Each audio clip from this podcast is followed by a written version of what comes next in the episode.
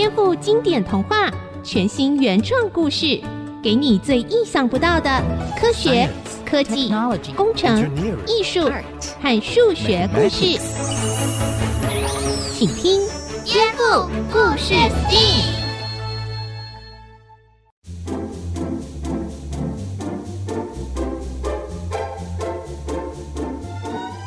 位大朋友、小朋友好，欢迎收听今天的颠覆故事 STEAM 节目，我是小青姐姐。我们来听耳熟能详的经典童话故事，来颠覆它，找出有趣的科学、科技、工程、艺术和数学知识哦。今天我们会有小田和蒸汽哥哥陪我们听故事。大家好，我是小田，小青姐姐好。大家好，我是蒸汽哥哥。各位大朋友、小朋友好。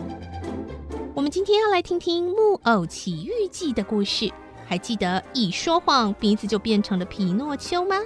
他的鼻子可以当测谎机，这也太厉害了吧！可是测谎机就真的那么的准确吗？准备好了吗？一起来颠覆故事定。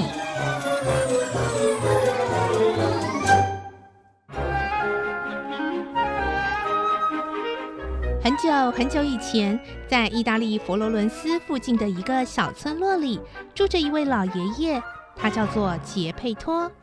老爷爷是一位木匠，他喜欢用木头做玩具，送给镇上的孩子。虽然非常受到孩子们的欢迎，但他一直都是一个人生活，常常感觉很寂寞。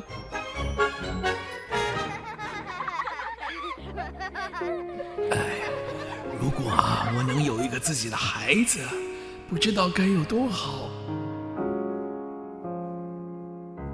有一天，杰佩托爷爷决定用木头打造一个小木偶，当做自己的孩子来陪伴生活。他想，这个小木偶会有一双大大的眼睛，一个小小的鼻子，还有笑起来弯弯的嘴角，看起来非常可爱。杰佩托爷爷一边想象，一边用心雕刻。过了好几天，哎呀，终于完成了！就在这个时候，房子里出现一阵烟雾，烟雾散去之后，出现了一位美丽的仙女。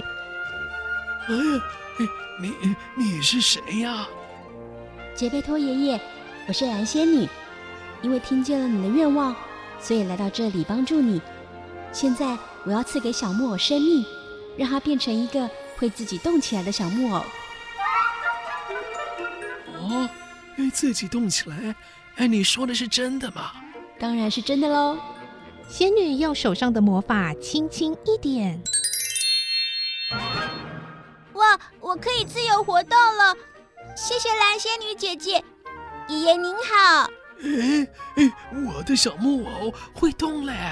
哎，我不是小木偶，我的名字叫做皮诺丘。皮诺丘，你要感谢杰佩多爷爷把你打造成人形哦。只要你愿意做一个勇敢、诚实的好孩子，我会让你成为真正的小男孩，和杰佩托爷爷一起生活在一起哦。嗯，为了变成真正的小男孩，我一定会做一个勇敢、诚实的好孩子。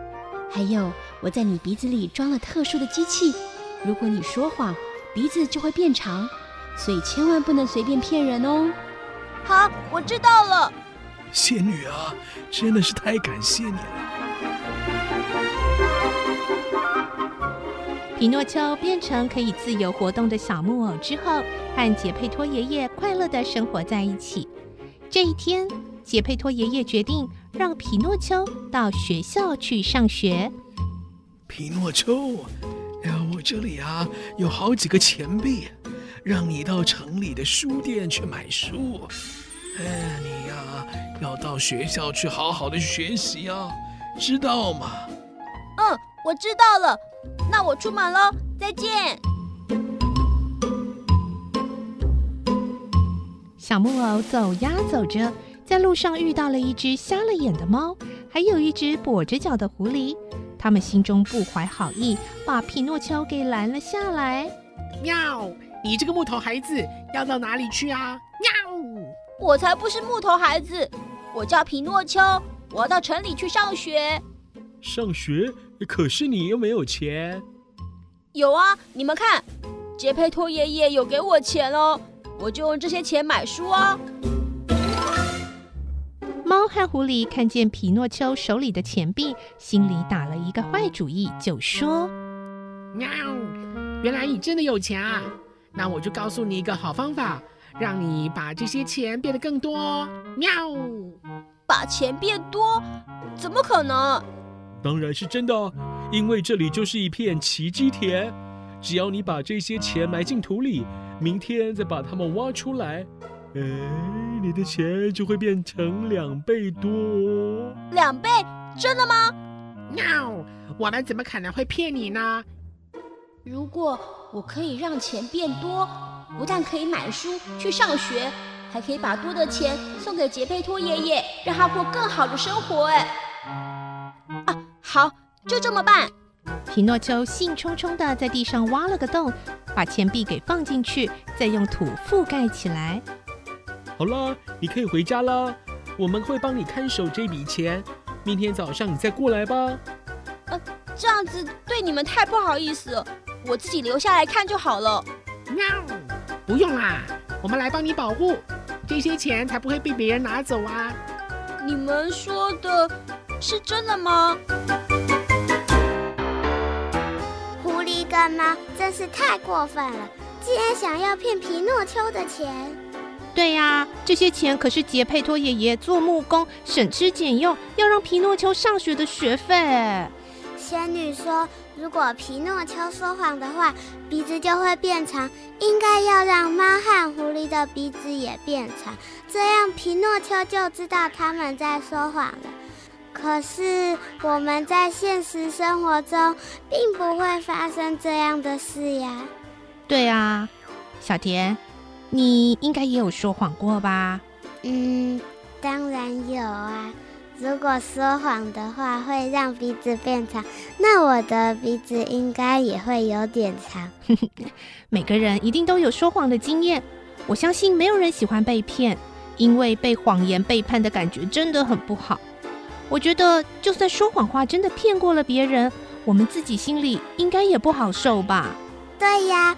我记得有一次，我不想上学，骗妈妈说肚子痛的时候，虽然身体完全没有不舒服的感觉，可是心里却觉得坐立难安，心跳跳得好快，也有一点冒冷汗的感觉耶。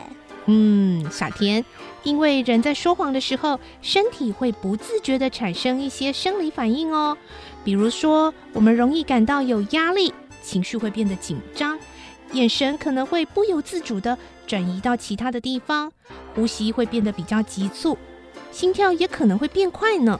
哇，原来说谎的时候身体会产生这么多反应啊！对呀，这些生理反应都是自然发生，不是我们能够靠意志力控制的。在肢体动作上，我们也可以观察到一些小细节，这些小动作也被称为小木偶效应或微表情哦。比方说，有些人说谎的时候会不自觉地耸肩，两只手臂环抱着胸部，或是不敢正视对方，嗯，或者用手去玩头发啦、摸脸啦，说话的音调和速度也可能和平常不一样，外观上可能会显得比较慌乱，不过也可能会比平常更冷静，也说不定呢。哈，比平常更冷静。那不就看不出来对方是不是在说谎了吗？所以光是从表面来观察，很难判断一个人有没有说谎，因此才会有测谎机的诞生哦。测谎机，没错，就是测谎机。专业的科学知识就交给蒸汽哥哥来解答吧。蒸汽哥哥，蒸汽哥哥，听到请回答哦。哎嘿嘿，我又来喽！小青姐姐好，嗯、小田好，蒸汽哥哥好。蒸汽哥哥，请问什么是测谎机呢？哦，测谎机啊，就是一种测试有没有说谎的机器。其实它也是一般常见的生理检测仪哦。嗯，利用这个机器，我们可以测量、记录人体的一些生理反应，观察这些生理反应的数据，判断被测试的人有没有说谎。像是血压、脉搏、呼吸等等，这些都是测谎机可以记录到的数据哦。哦，蒸汽哥哥的意思是说，说谎会影响到心跳的速度、呼吸的频率。我们又很难控制自己的心跳要多快，呼吸也不可能马上平静下来，所以这些反应就会被拿来测试有没有说谎了。没错，没错。一般人说谎的时候啊，心跳会加速，血压会上升，呼吸也会变得急促。嗯、利用测谎机记录这些生理反应的数据啊，就可以用来当做一个参考，判断一个人有没有说谎了。哇，测谎机真棒！只要有了测谎机，就可以知道坏人有没有说谎，这样警察办案就方便多了呢。诶，小田，虽然测谎机确实是可以测量出人类的生理反应，但是你有没有想过，测谎的结果也可能不够准确呢？为什么呢？比方说，如果我现在要请你接受测谎，突然问你一些问题。你心里会不会有一点紧张啊？会不会有一点害怕呢？哈，你要问我什么问题呀？哦，我知道蒸汽哥哥的意思了。你是说有些人天生就很容易紧张，搞不好还没开始测谎就已经满头大汗了吧？没错，没错。而且一个正式完整的测谎，必须先在测谎之前做一次面谈。向被测谎的那个人啊，说明测谎的流程，也要了解被测谎者的身体状况是否适合测谎，确定都没有问题了，才会进入测谎的阶段。测谎完成以后，还要再进行一次会谈，来厘清施测者的疑虑。这边讲的施测者，就是那个去测试别人有没有说谎的人。嗯，要把他的疑虑澄清了之后，整个测谎才算完成。哦至于测谎要问什么问题呢？就要看案情的需要，由施测者来设计题目喽。哇，听起来好麻烦哦！而且啊，那个被测试的人必须先同意接受测谎。进行测谎的人员呢，也必须经过专业的训练。测谎的仪器当然也要非常精准，不能出错。所以，关于测谎机到底有多少的准确率，可以说是众说纷纭，从百分之八十五。九十六到九十九都有人说，但不管怎样，都无法百分之百反复重现相同的结果。所以啊，在讲求科学证据的法庭上面，测谎机的测谎结果其实不能当做审判的科学证据。原来如此，对耶，我听说以前在台湾就有好几个司法案例，误用测谎的结果当做审判的科学证据，结果啊反而造成误判的冤狱。所以说，小木偶的测谎机，也就是它的鼻子，如果变长了，其实也未必是真的说谎喽。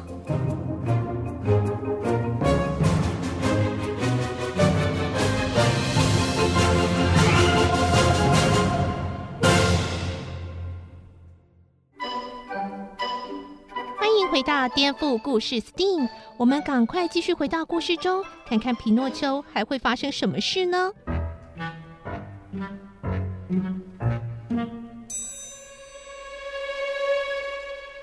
爷爷，我好像有点发烧。哎呀，你怎么了？我看看啊。哎呦，哎呀，哎，你整张脸都红红的。对啊，爷爷。我身体不舒服，今天可以请假，不要去上学吗？哎，哎呀，哎哎哎，皮诺丘，你的鼻子怎么变长了？真的吗？哎，我的鼻子，呃，怎么会这样？上次蓝仙女说，如果你说谎的话，鼻子啊就会变长。哎，皮诺丘啊，你老实说。你是不是不想去上学？呃，所以对我说谎了。呃，我我我没有啊，爷爷。哎呦，我的肚子也开始痛了哎！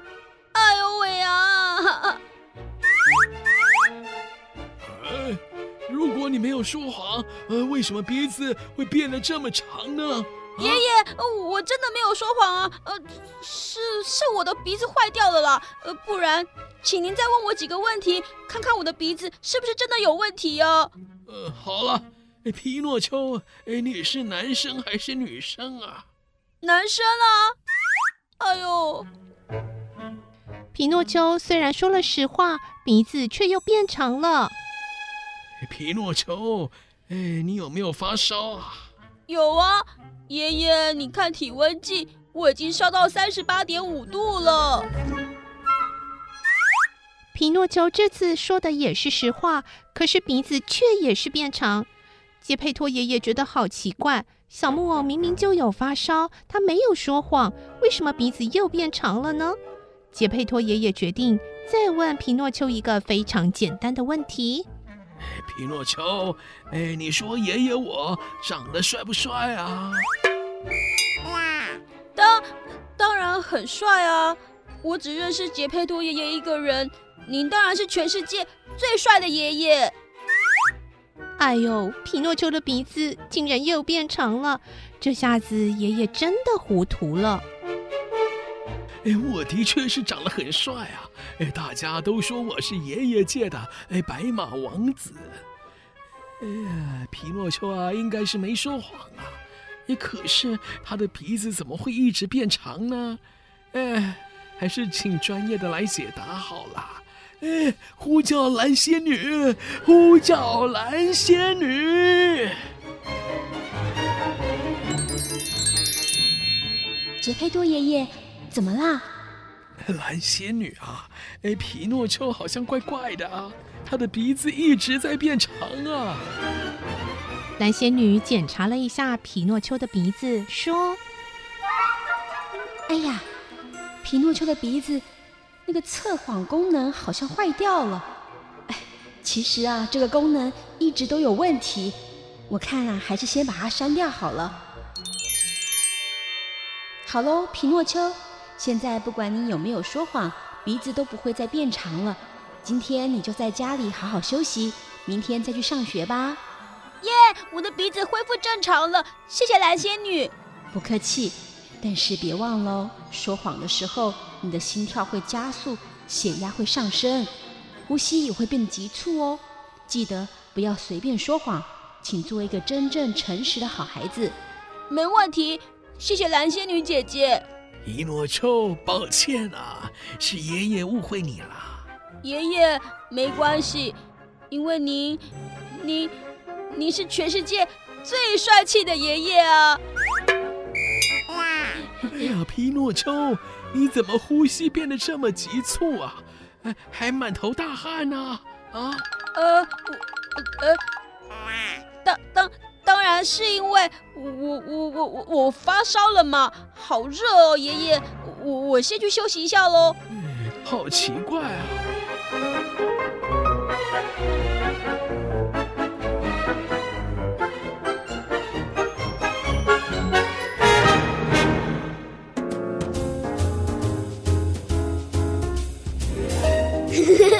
皮诺丘真的觉得杰佩托爷爷是全世界最帅的爷爷吗？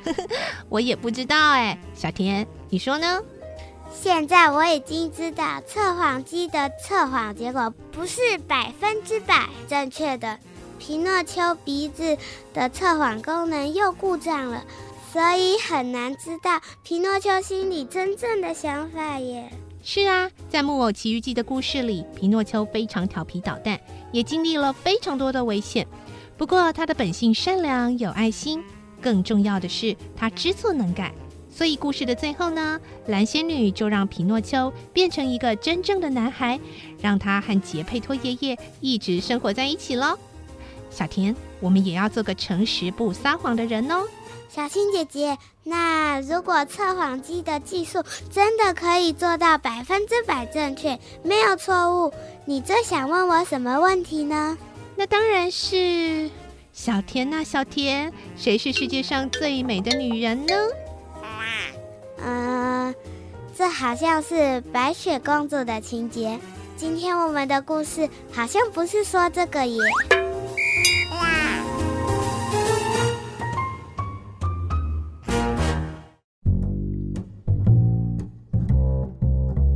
接下来，我们就来听听蒸汽哥哥特别为了今天的故事，为我们访问了专家哦。今天非常荣幸为大朋友小朋友们邀请到一位很特别的专家，跟今天的主题有关。因为呢，他在研究所是研究鉴识科学啊、也许有看过 CSI 的爸爸妈妈或小朋友都会知道，鉴识科学是在警察局的刑事犯罪侦查的时候会用到。那后来他在清华大学也念了博士，他也当过警官哦哦。那我们就欢迎李成龙博士，我们这一集的专家。博士您好，各位听众大家好，是是。刚刚我们也演了一连串的跟测谎有关的戏剧，那我们也请到了真正见识科学测谎方面的专家哦。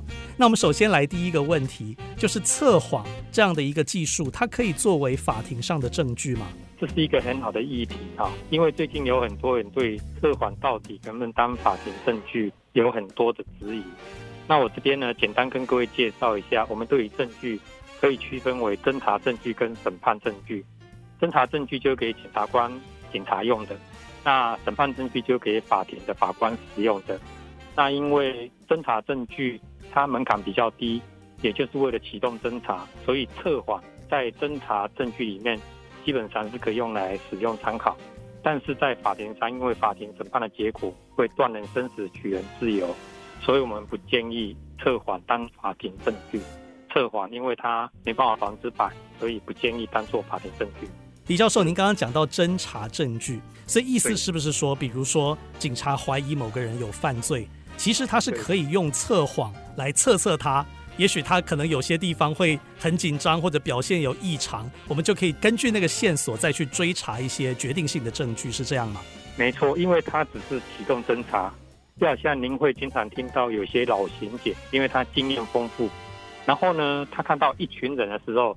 就针对一个人，就说你看起来贼头贼脑的，你可能就是嫌犯，然后就开始侦讯。有些人就是因为神色紧张，看到警察就会慌张，然后就马上被侦讯出来。其实特缓在某些情况之下，就是说我们在启动侦查的时候，其实是可以使用的。当然要更进一步，如果真的是他，然后他会提出一些，比如说赃物啊、赃款啊，或者是其他证据。来证明他真的是犯罪者，后续的那些证据就可以用来当做审判使用的证据。这一集难得我们谈到一些犯罪侦查的事情，所以我们也是不是给大家一些警惕啊？比如说小朋友也不要心存侥幸哦，有时候做些坏事，认为自己不会被发现，是不是可以请您分享一下？就是像您刚刚讲的老刑警的例子，除了测谎器之外，警察是不是有很多的方法可以来侦测出来坏人有没有说谎？对。其实我们这边要提醒各位听众的小朋友们，真的不要说谎，因为其实你要说谎，必须要说更多的谎言来圆一个小谎，那会破绽百出。所以呢，当你准备要说谎的时候，其实诚实是最好一个政策，因为你一说谎，难免会神色紧张。其实人家一看就知道你有没有说谎，所以教你那些简单的一个检测小朋友有没有说谎的方法。其实你面对他，看着他的眼睛，哈，你就会发现，当你问他一件事情，然后呢，他的眼神如果不敢正视你，就是他的眼神会飘掉，表示那时候可能正在说谎。那这个是一个最简单的。通常我们在侦讯或判人的时候，如果我们发现，哎，他的神色、眼神飘忽不定，我们就知道，哎，这个人可能讲话不老实。那这个是一个很简单一个侦讯的方法。哇，这是非常精彩的分享，谢谢教授。亲爱的小朋友，听了今天的故事有什么想法呢？颠覆故事 STEAM，我们再见喽！大家再见喽！下次见，拜拜。拜拜。